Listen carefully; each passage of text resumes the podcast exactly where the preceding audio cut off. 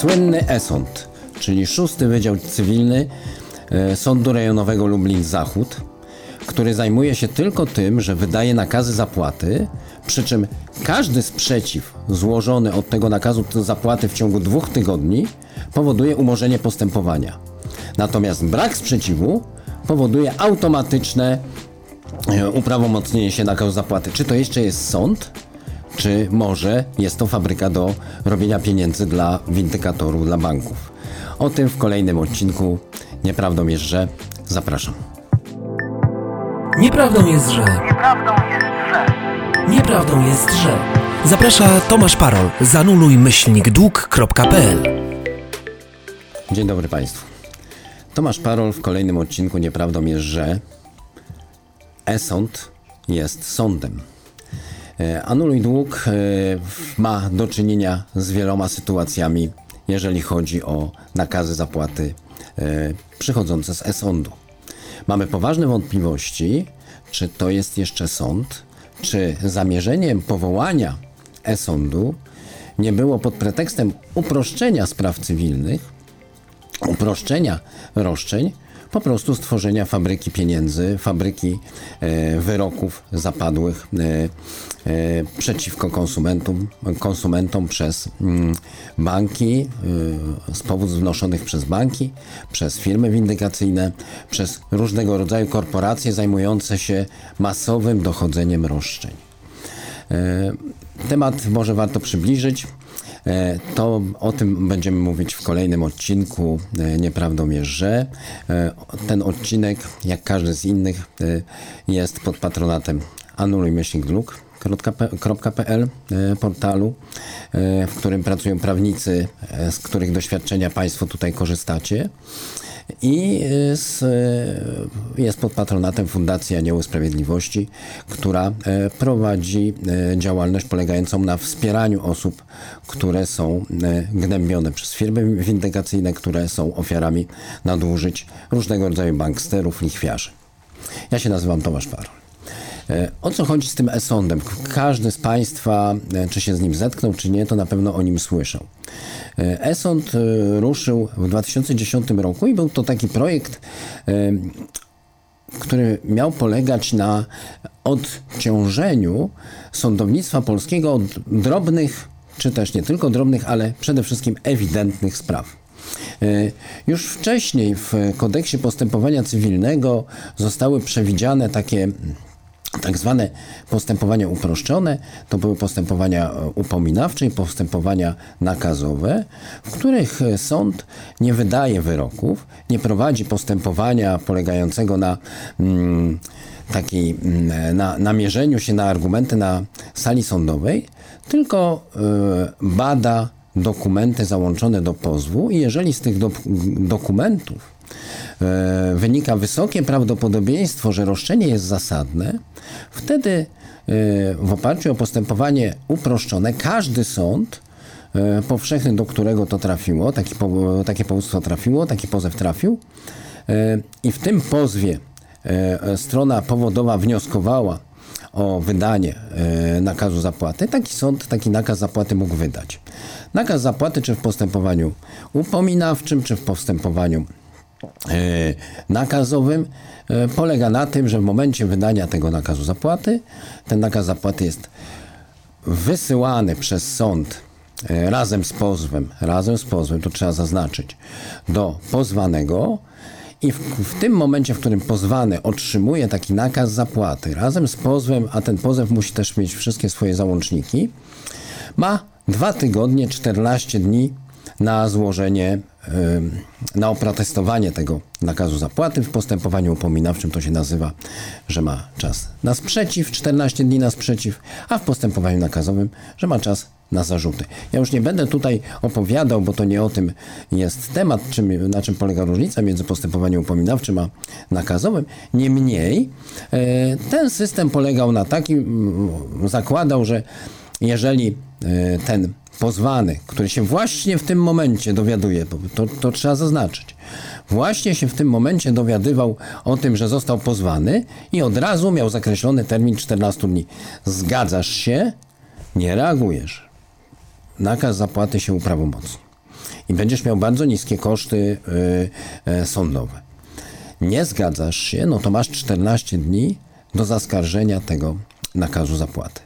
No i w postępowaniu upominawczym samo złożenie sprzeciwu, samo złożenie sprzeciwu prawidłowego, to znaczy on musiał wyglądać, miał mieć wszystkie formalne cechy e, sprzeciwu, e, które były zawarte w kodeksie postępowania cywilnego, powodowało, że nakaz zapłaty upadał, a postępowanie było przenoszone do postępowania zwykłego. I z tego rozwiązania skorzystano powołując e-sąd. Uznano, że jeżeli do tej pory było tak, że i tak się opierał sąd przy, przy korzystaniu z tych postępowań upominawczych z, e, tylko i wyłącznie na argumentach i dokumentach załączonych przez powoda, nie znając, nie znając, zaznaczam, żadnych argumentów strony pozwanej, bo strony pozwanej w momencie składania pozwu po prostu w postępowaniu nie ma. Jeżeli sąd i tak e, mógł wydawać ten nakaz zapłaty i zakreślić, to e, można to zrobić przecież prościej. Można to zrobić w taki sposób, że e, w tych drobnych sprawach, źle powiedziałem, bo to nie, nie muszą być drobne sprawy, ale powiedziałbym w tych prostych sprawach e, może, można złożyć wszystkie dokumenty łącznie z pozwem, można złożyć w formie elektronicznej. No bo jeżeli i tak ma szansę pozwany złożyć sprzeciw, to czy on, czy sąd to wydaje ten nakaz zapłaty w oparciu o oryginały dokumentów, czy wydaje w oparciu o skany dokumentów załączone, to jest drugorzędna rzecz. Po prostu ten sprzeciw zawsze można złożyć. I to się tak dzieje. Tak powołano e, e-sąd, e, ten sąd elektroniczny, w którym jest możliwość przez stronę internetową, przez stronę e-sądu, w tak zwanym elektronicznym postępowaniu upominawczym złożyć powództwo przeciwko dowolnej osobie, tylko że to powództwo musi być bardzo proste. To musi być jakaś rzecz o, o, o, wynikająca z jakichś dokumentów o zapłatę. Tam, tam nie może być zeznań świadków, tam nie może być, e, powiedziałbym, takiej rozbudowanej dokumentacji, czy e, bardzo, bardzo rozbudowanych argumentów, czyli to się na przykład nie nadaje. E, sprawa na przykład o roszczenia spraw autorskich się nie nadaje, albo sprawa odszkodowania też się nie nadaje, to takie sprawy odszkodowawcze nie, to mają być sprawy o zapłatę, gdzie powód ma dokumenty, skanuje te dokumenty, składa pozew elektronicznie, no i wtedy tam w tym e-sądzie wydaję nakaz zapłaty i ten nakaz zapłaty już nie elektronicznie, ale e, normalną pocztą jest wysyłany do e, pozwanego.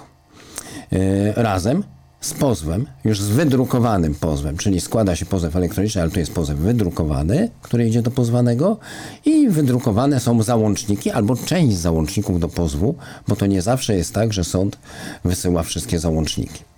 No i teraz pozwany otrzymuje ten nakaz zapłaty, no i w, składa sprzeciw. Zgadza się z tym nakazem zapłaty, to nie składa sprzeciwu i nakaz zapłaty, jeżeli w ciągu 14 dni od doręczenia, od odebrania e, z poczty przesyłki e, sprzeciw nie zostanie złożony na poczcie, bo to zazwyczaj to tak jest, bo to się liczy data stempla pocztowego, liczy się data nadania przesyłki.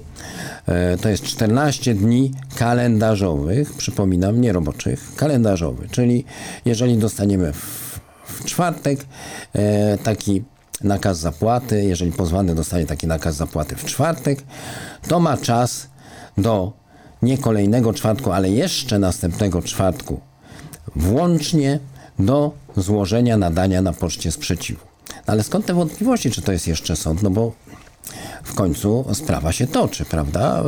Składa sprzeciw i sprawa się stoczy. Otóż właśnie nie. Właśnie nie. Jeżeli sąd wyda nakaz zapłaty i dana osoba nie złoży tego sprzeciwu, nie wiemy dlaczego nie złożył. Może ten nakaz zapłaty do niego nie dotarł. Może ten nakaz zapłaty został przez niego odebrany, ale on go zlekceważył, bo te nakazy zapłaty z e-sądu one są takie specyficzne, bo to jest kartka papieru i tam nie ma żadnej pieczątki, tak? To ktoś, kto jest przyzwyczajony do tego, że wyroki wyglądają inaczej, że e, korespondencja z sądu wygląda inaczej, może być zaskoczony. I na samym początku e, były takie robione badania, z tego co ja wiem, przez mm, uczonych, uczonych zajmujących się prawem w Polskiej Akademii Nauk i tam wyszło, że bardzo duży odsetek sprzeciwów jest nieskładanych, dlatego że nikomu nie przyszło do głowy, że taka korespondencja to jest taka kopertka, że taka korespondencja to jest y, y, wyrok, że to jest, że to jest rzeczywiście korespondencja ze sądu. Druga rzecz jest taka, że e, taka osoba w ciągu tych 14 dni ona się może z tym nie zgadzać, ona może nie wiedzieć o co chodzi. Ona e, może uznać to za próbę, wyłudzenia, albo po prostu nie wiedzieć, co z tym zrobić, dlatego że to wymaga pewnej znajomości już elementarnej prawa, czyli już starsza pani, na przykład 70-paroletnia, e, która nigdy nie miała z sądem do czynienia, nagle się od niej wymaga, żeby złożyła jakiś sprzeciw. Ona nie wie, na czym to polega. Nie, nie wie, nie wie, kogo się zapytać. I myśli, że to jest nakaz zapłaty, wezwanie do zapłaty, nakaz zapłaty, od kolejne wezwanie do zapłaty przez jakąś firmę, która jej nic nie mówi. W każdym razie, jeżeli yy, ten sprzeciw nie zostanie z, zrobiony, to na tym rola e-sądu się napra- tak naprawdę kończy, bo e-sąd potem stwierdza, że czyli ten szósty Wydział Cywilny Sądu Rejonowego Lublin Zachód w Lublinie, który się mieści na ulicy Bocznej Lubomskiej 13. E, taka śmieszna nazwa. Tam jest po prostu ulica Lubomska, a tak, taka uliczka e, nieduża, która do niej dochodzi, taka boczna. E, na niej jest, na, przy niej znajduje się ten budynek 6 Wydziału Cywilnego.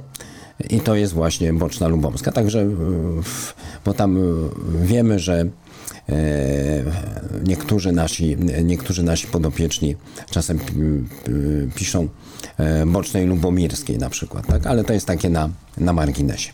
W każdym razie, jeżeli ten sprzeciw nie zostanie złożony, sąd stwierdza oczywisty fakt, że nie został złożony w terminie, wyrok, czyli ten nakaz zapłaty, otrzymuje klauzulę wykonalności, czyli się uprawomacnia i jest wykonany przez komornika i komornik jest wtedy zawiadamiany elektronicznie o tym, że taki nakaz zapłaty e, się uprawomocnił i ma klauzulę wykonalności. Korespondencja, przekazanie tego tytułu wykonawczego z sądu, e, z e-sądu jest e, za pośrednictwem elektronicznym.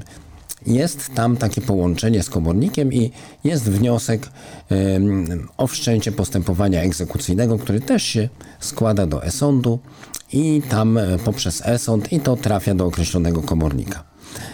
Ale gdzie tutaj jest rozstrzygnięcie, gdzie tu jest spór, gdzie tu jest rola dla sędziego? Aha, ktoś powie, no dobrze, ale jeżeli zostanie złożony sprzeciw, to tutaj się pojawia rola sądu. No nie. No nie, dlatego że ten sprzeciw to jest tylko działalność formalna. E, e-sąd nie ocenia wartości merytorycznej sprzeciwu, on tylko ocenia wartość formalną sprzeciwu. To znaczy, musi to się nazywać sprzeciw, musi być e, powiedziane, że się nie zgadzam, prawda?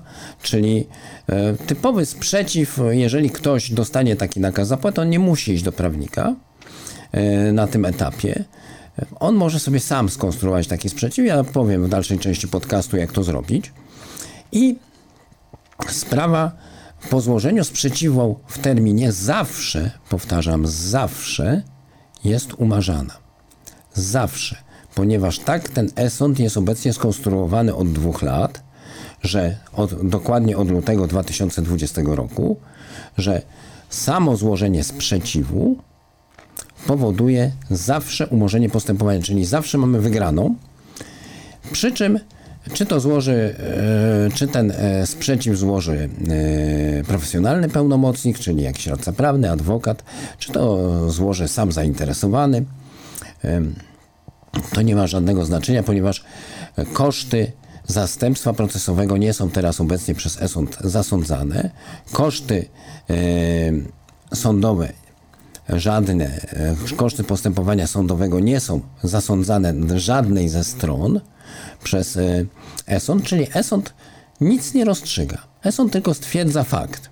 Jest złożony sprzeciw, to się nie uprawomacnia, umorzamy. Nie ma złożonego sprzeciwu, czyli się uprawomacnia i yy, sprawa trafia do kom komornika. Gdzie tu jest robota dla sędziego? Czy to jest jeszcze sąd? Ktoś powie, no dobrze, ale przecież ten sąd, e-sąd, musi rozstrzygnąć na początku, czy wydać ten nakaz zapłaty, czy nie. Prawda? Więc musi też rozstrzygnąć, czy ten sprzeciw formalnie ładnie wygląda. No tak, no, to jest taka robota, powiedziałbym, e, sztampowa, czyli przyjmuje się, że jeżeli są dokumenty potwierdzające roszczenie, czyli jakiekolwiek dokumenty, w których to roszczenie się pojawia i po, pojawia się prawa tego pojawiają się domniemane prawa te, tego powoda do dochodzenia roszczenia, to się ten nakaz zapłaty zas, wydaje, tak? Więc to jest taka kwestia formalna. E, formalną kwestią też jest to, czy ten sprzeciw ma, jest sprzeciwem, tak? Czasem się zdarza, że sprzeciw jest złożony w sposób tak niejednoznaczny. Jest na przykład napisane prośba, żeby mnie nie karać. Tak, niektórzy tam e, spotkaliśmy się z takimi sytuacjami.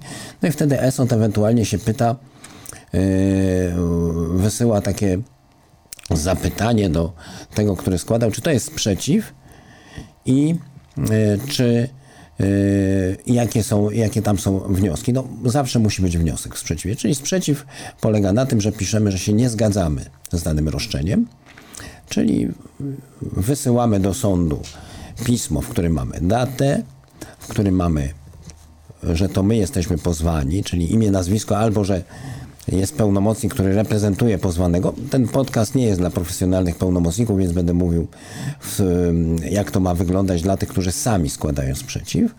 Więc mamy datę, mamy, że to jesteśmy my, trzeba podać PESEL, bo sąd, e-sąd identyfikuje sprawy po PESEL-u, e, nas po PESEL-u, ma dostęp do bazy PESEL. Do tego e, dajemy dokładny adres e-sądu, czyli piszemy, że to jest szósty wydział E, cywilny Sądu Rejonowego Lublin Zachód w Lublinie, ulica Bocznej Lubomskiej e, w 13, no i kod i Lublin. Piszemy sygnaturę akt. Musi być sygnatura akt, żeby było wiadomo do jakiej sprawy. Piszemy tytuł sprzeciw od nakazu zapłaty i piszemy dwa słowa tak naprawdę, że e, nie zgadzam się z nakazem zapłaty, nie jestem nikomu nic winien yy, i wnoszę o umorzenie postępowania. I wszystko. I wszystko. I to jest, i podpisujemy się oczywiście. I to jest cały sprzeciw. Mało tego, nie wysyłamy tego w pięciu egzemplarzach, bo się nie wysyła załącz, za, żadnych załączników do e-sądu. Wysyłamy jedną kartkę.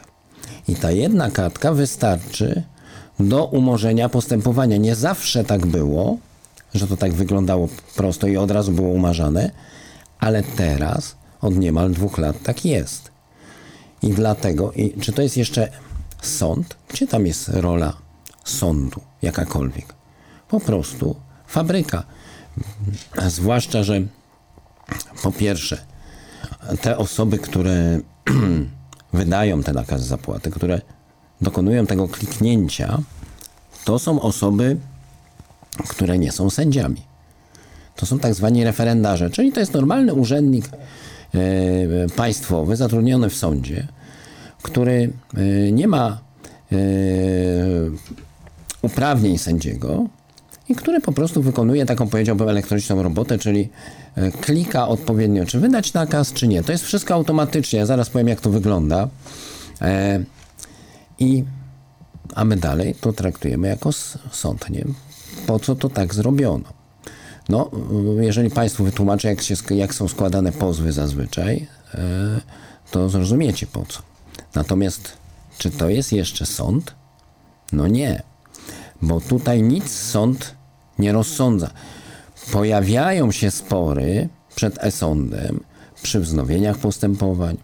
Pojawiają się spory w sytuacji, jeżeli jest wniosek na przykład o przywrócenie terminu i sąd może rozstrzygnąć, czy przywrócić, czy nie, ale to powiedziałbym, to są takie dodatki odpryskowe. W normalnym postępowaniu żadnego rozsądzenia racji nie ma.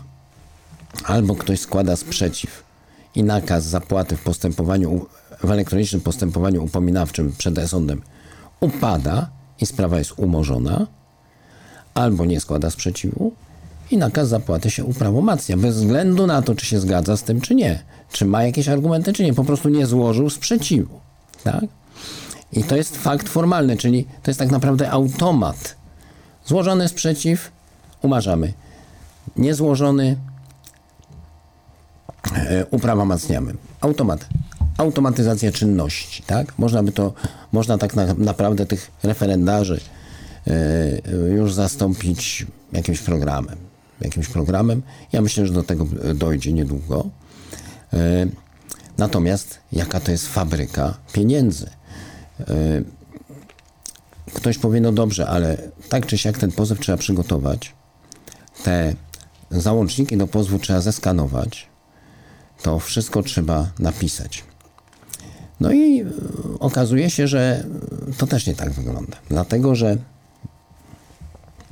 do e-sądu duże firmy, takie jak banki, takie jak e, na przykład Urząd Miasta, który ma na przykład dużo e, roszczeń dotyczących na przykład mm, o jakieś tam, o jakieś tam kary czy bilety, mm, jak e, firmy windykacyjne, zwłaszcza firmy windykacyjne, mają taki rodzaj połączenia, taki, taką mają apkę, w której mogą z szablonu Excela wyprodukować, jakby zassać, przesłać do sądu na przykład pakiet 10 tysięcy pozwów. To jest po prostu szablon Excela. Szablon Excela, e, w, przy którym to się zasysa i się produkuje 10 tysięcy pozwów i wpływa za jednym razem 10, to może być więcej, to może być 25 tysięcy, 5 tysięcy pozwów od jednej firmy za jednym razem. To jest tylko kwestia e, załączenia, załączenia mm, e, jeszcze ewentualnych załączników, takich jak pełnomocnictwo, bo to ktoś musi, ktoś to obsługuje. To jest zazwyczaj z punktu widzenia, adw- z, punktu, z punktu widzenia jakiejś firmy windykacyjnej albo adwokat, albo radca prawny, najczęściej radca prawny z, zatrudniony przez tą firmę, który, który jest zalogowany na koncie tej firmy jako powoda w e-sądzie, albo jest to pracownik na przykład banku, który to robi, który to robi. I mamy taki szablon, mamy taki Excel, który jest zasysany przez e-sąd i z którego są produkowane pozwy. Do tego Excelu, do każdego z rekordów jest plik, w którym są skany jakichś tam dokumentów. Tak? No może, to, to mogą być jakieś trzy. No, na przykład może być to umowa cesji, jak w przypadku firmy windykacyjnej, pełnomocnictwo, KRS tej firmy windykacyjnej, żeby było wiadomo, że pełnomocnictwo zostało wydane przez osobę właściwą. No i w zasadzie to wystarczy. I jakiś tam wyciąg robią to jakiś taki wyciąg z rachunku z rachunku firmy windykacyjnej, gdzie jest napisane, że ten Kowalski, który jest akurat pod tym, e, pod tym rekordem e, w tej linijce tego Excela, który został zassany, że ten Kowalski według firmy windykacyjnej jest jej, jej winien na przykład 32 tysiące. 32 tysiące. I w e-sądzie, co najważniejsze, e, wszystkie roszczenia, czy to jest roszczenie na 500 zł, czy to jest e, roszczenie na 500 tysięcy, może być zassane w tym samym pakiecie. Bo tam nie ma, tam nie ma ograniczeń formalnych. E, Są jakieś tam w, w, w przypadkach, w przypadku roszczeń wielu, wielomilionowych, e, to są ograniczenia, które są raczej związane, związane z ilością, ilością wielkim, z, z wielkością liczby, którą można, można wrzucić do e-sądu. Bardziej, tak, bo raczej to się nie przekra- przekracza, ale powiedzmy, że e, 100% albo 99,99% wszystkich roszczeń można przewalić przez e-sąd, jeżeli to są roszczenia przykład firmy windykacyjnej albo banku, bo to są bardzo podobne rzeczy. I to się zasysa do tego e-sądu i referendarz, bo przecież nie sędzia, tylko referendarz nagle otrzymuje taką informację, że firma taka, taka powiedzmy Kruk złożyła 10 tysięcy pozwów. No i taki referendarz dostaje taki wykaz. No i co, jak myślicie Państwo? On tak zagląda w to wszystko i tak analizuje, czy tam te dokumenty zostały podpięte jak należy, czy tego życia by mu nie starczyło. Yy, nie. On ma do wyboru kilka opcji. Może część z tych spraw rzeczywiście wydać te nakazy zapłaty, a część z tych spraw nie wydać. Czyli odhaczyć ptaszkiem tylko te, gdzie wyda nakazy zapłaty. To by, było, to by była już jakaś opcja podejma, podejmowania decyzji przez referendarza. No, tu wydamy nakaz zapłaty, tu nie wydamy. Tak? Jeżeli sąd to może nie jest, ale przynajmniej jakaś decyzja jest w danej sprawie. Natomiast y, może, i myślę, mam podejrzenia, że tak się dzieje najczęściej, że tam, gdzie jest pakietowo składane tak masowo, to referendarz może zaznaczyć, że akceptujemy wszystko i wszystkie nakazy zapłaty e, zostaną wydane do wszystkich spraw. Najwyżej do części zostaną złożone sprzeciwy, tak? No i zaznacza, że wszystkie e, są, to się kwalifikujemy na nakazy zapłaty i maszyneria, czyli e, już idzie program elektroniczny, który produkuje te nakazy zapłaty, czyli pod każdą z tych spraw, tych 10 tysięcy spraw, wszystkie zaakceptowaliśmy. To wszystkie zaakceptowaliśmy. To jest tak, jakby było kliknięte, że e, drukujemy, na przykład mamy e, książkę w PDF-ie i możemy wybrać, czy chcemy określone rozdziały, określone kartki, czy całą książkę wydrukować i klepniemy, że całą książkę i się będzie drukowała cała książka. To on klepie, że cała książka, z 10, czyli 10 tysięcy nakazów zapłaty jest drukowanych i się będzie drukowała to 10 tysięcy nakazów zapłaty i system informatyczny powoduje, że one są drukowane, one są automatycznie pakowane i one idą do wysyłki. Tak? Ta wysyłka jest sfinansowana oczywiście przez tą firmę, która przychodzi bo od każdy nakaz zapłaty, to znaczy każdy pozew trzeba opłacić. No, ale żeby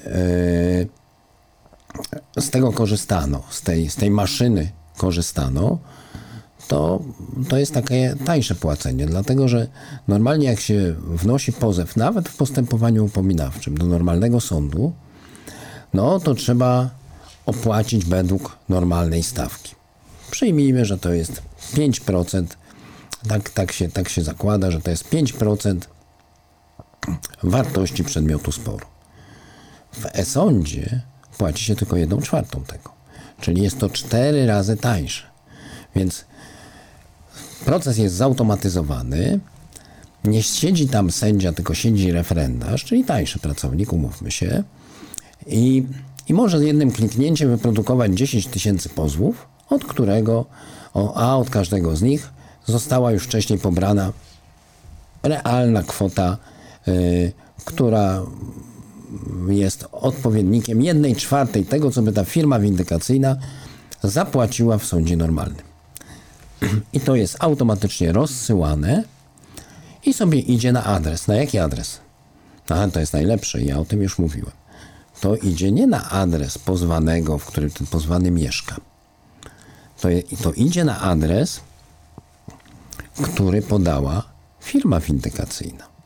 Sąd, jako że nie rozstrzyga tej sprawy, sąd także nie bada, czy ten adres, który podała firma windykacyjna, czy podał bank, czy, czy podał powód, jest realny.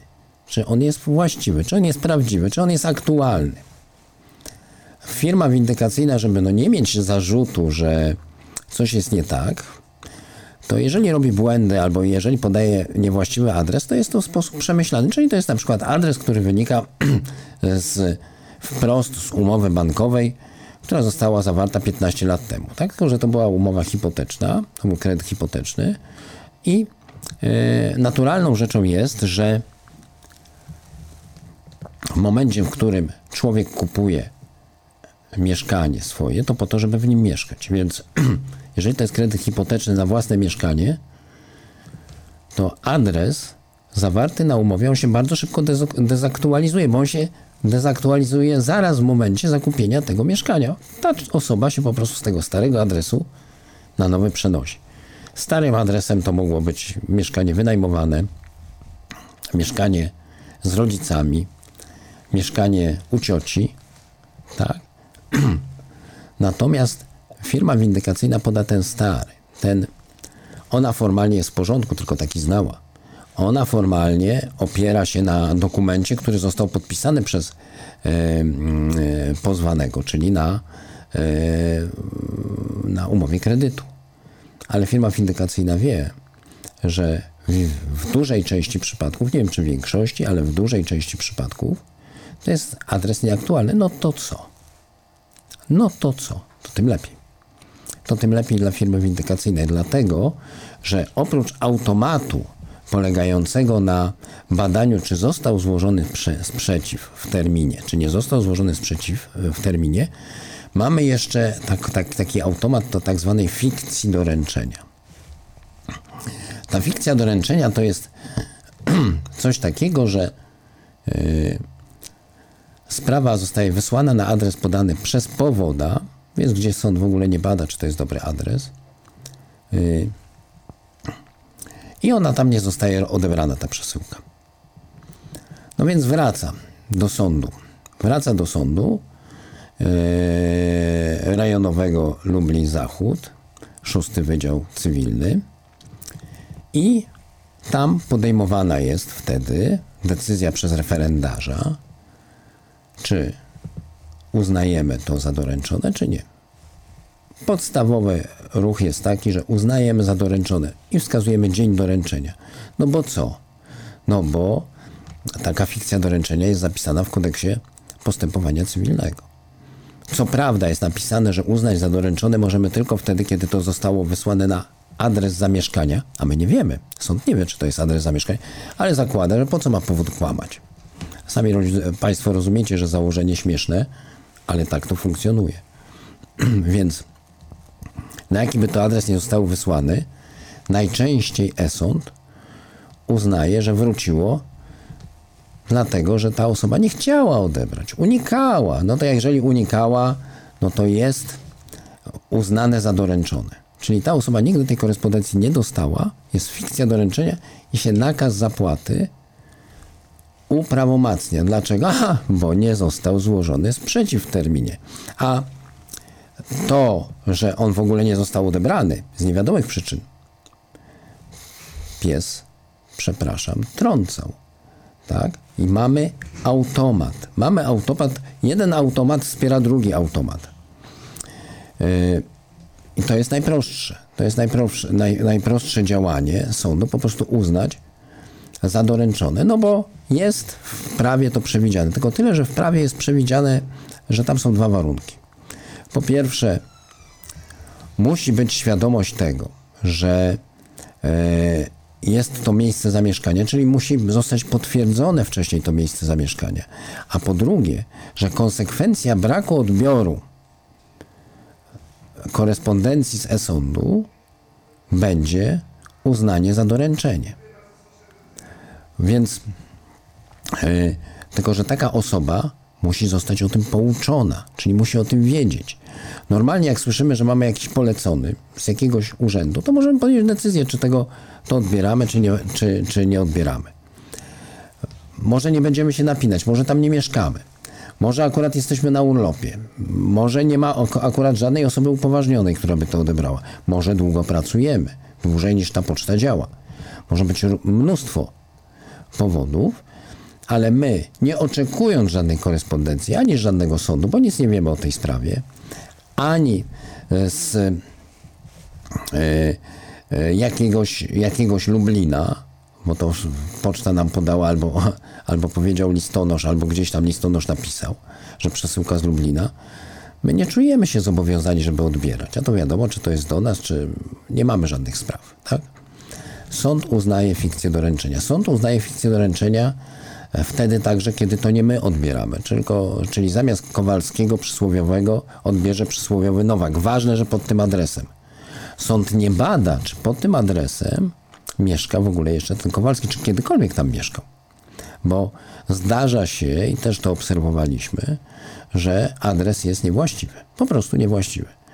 Miało być Placu Konstytucji 5, mieszkania 3, a firma windykacyjna podała, że adresem jest Placu Konstytucji 3, mieszkania 5. No taka przesyłka nie ma prawa zostać doręczona, ale sąd, e-sąd uznają za, za doręczenie. Czyli mamy, proszę sobie wyobrazić, nie mamy sędziego, mamy skany, czyli nie wiemy nic, czy te dokumenty, które zostały załączone do pozwu, czy one są w ogóle wiarygodne, czy ktoś widział jakiekolwiek oryginały.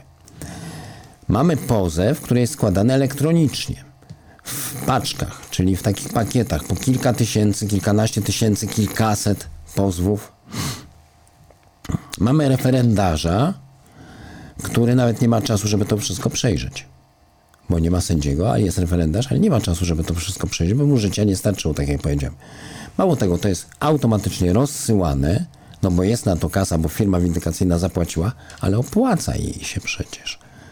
I, bo to jest zwłaszcza, że to jest jedna czwarta normalnej ceny sądowej i jeszcze mamy automatyczne uznanie za doręczone i automatycznie na, na, naliczany okres yy, na sprzeciw, nawet kiedy sąd wie, że to nie zostało doręczone, bo wróciło.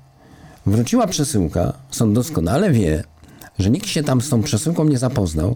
Sąd doskonale wie, że nikt nie miał pojęcia, że ma taką sprawę, bo to jest pierwsza korespondencja w tej sprawie z tego sądu, a jednak uznaje za doręczone i nalicza, jak w paragrafie 22, jak w procesie kawki, 14 dni e, od e, czy, czy będzie sprzeciw. No od czego ma być ten sprzeciw? Wysoki Sądzie w Lublinie.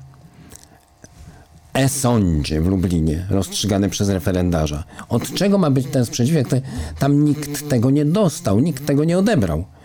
Nawet nie wiecie, czy ta, ta osoba tam mieszka. Ktoś powie, no dobrze, ale miejsce zameldowania. W całym kodeksie cywilnym i kodeksie postępowania cywilnego nie ma ani jednej wzmianki o adresie zameldowania. Adres zameldowania, a nie jest istotny w ogóle w procesie cywilnym. On może być traktowany pomocniczo jako pewne domniemania w sytuacji, kiedy e, w, naprawdę szuka, poszukujemy kogoś. Ale to nie jest dzisiaj, i to każdy chyba rozumie, żadne, żaden dowód, że ktoś tam mieszka. Ile z Państwa mieszka gdzie indziej niż jest zameldowany? Po co się przemeldować, jeżeli, przemeldowywać, jeżeli nie, jeżeli nie mamy obowiązku meldunkowego? Więc samo wysłanie na adres zameldowania to może, może po prostu zostało to wysłane do mamy. Mama tego nie odebrała, bo to była przesyłka do syna. A może odebrała, ale mama z synem nie mieszka, się z nim widzi raz na miesiąc. Syn przyjedzie po miesiącu, przyszła jakaś koperta nieostemplowana, to kładzie na lodówce przysłowiowej i się z tym zapozna, będzie po terminie. Czyli mamy mnóstwo tak, takich fikcji, mamy mnóstwo takich założeń, których, które formalnie są spełniane albo nie, ale nic nie mają wspólnego z sądzeniem i z rozsądzaniem sporu. Gdzie tu jest spór? Gdzie tutaj ważenie argumentów? Gdzie tu jest sąd? Gdzie tutaj jest rola sądu? To jest aplikacja. To jest aplikacja zarządzana przez administratora i tak to powinno być nazwane. Powiem więcej, to jest aplikacja, która ma zachęcać e, poprzez swoją konstrukcję do korzystania z niej, bo, to jest, bo jest tańsza, bo jest na e, skanach, czyli to jest takie zaproszenie dla wszelkich oszustów, którzy nie mają oryginałów. No bo skan, skanowi równy jest, prawda? I, I to jest aplikacja, która nawet w, w sytuacji, kiedy ktoś złoży sprzeciw, ona nie, nie powoduje, że pisze oddalenie powództwa. Umorzenie, umorzenie. Yy, to umorzenie to znaczy tak, jakby tej sprawy w ogóle nie było, ale jednak była. Ale jednak była. I tam jest taka zachęta jeszcze na dodatek. Dopiero zachęta to jest taka aplikacja, która jest takim, powiedziałbym, marketingiem sądowym, bo tam jest dopiero zaproszenie do pójścia do sądu, bo tam jest powiedziane tak temu powodowi.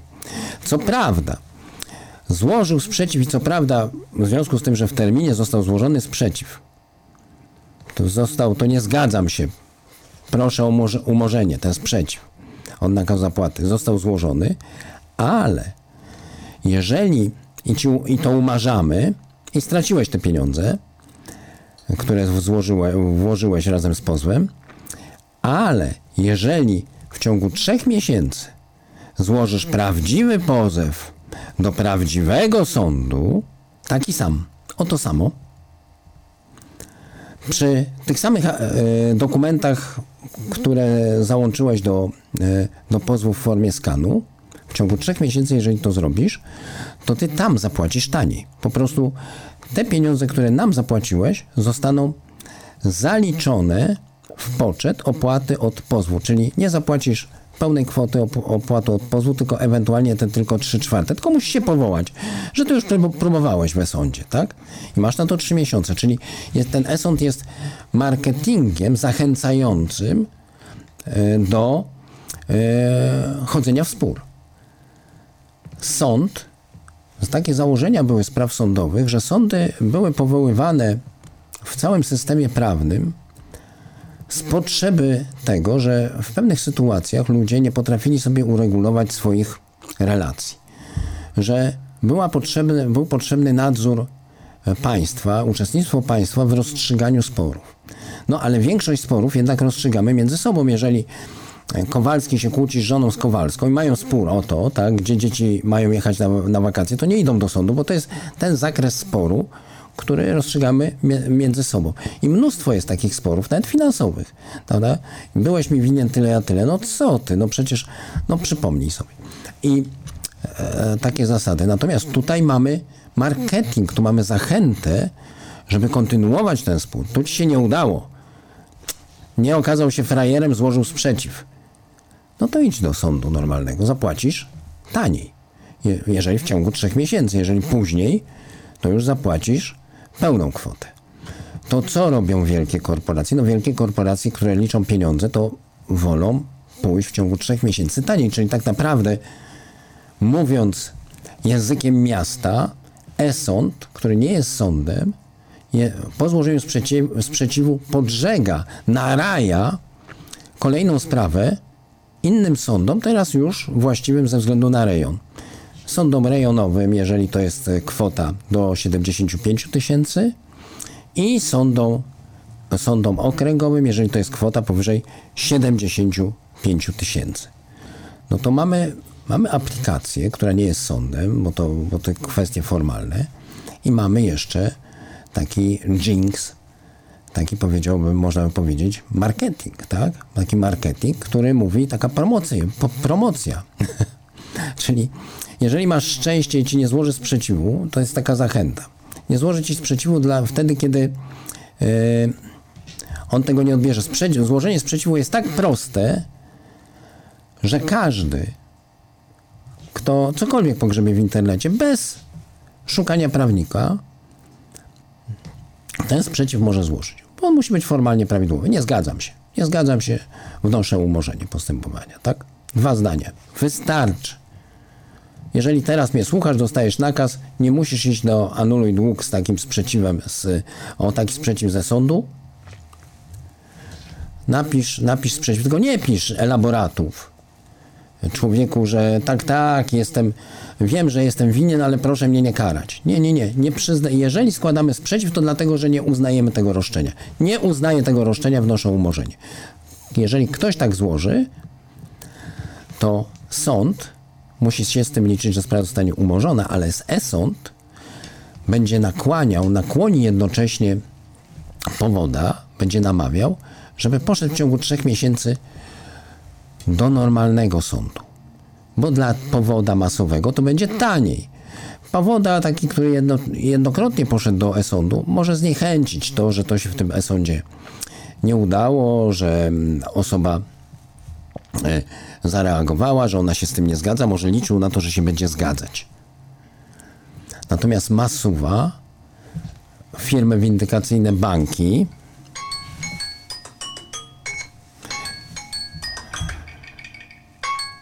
przepraszam,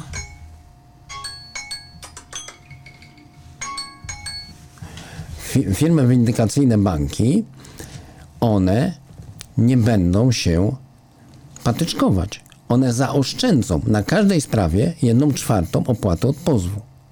Tak? I tak już ustawodawca zrobił tak, że to z umowy bankowej to jest w ogóle taniocha, bo to jest 1000 zł maksimum. Ale w, czyli mamy mnóstwo zachęt, żeby banksterzy przeciwko nami szli do sądu. I teraz proszę sobie odpowiedzieć na pytanie, czy to jeszcze jest sąd, czy nie. Jeżeli Państwo dostaniecie taki nakaz zapłaty, proszę go odebrać, proszę się nie bać, złożyć sprzeciw w ciągu dwóch tygodni, sprawa zostanie na, na pewno umorzona.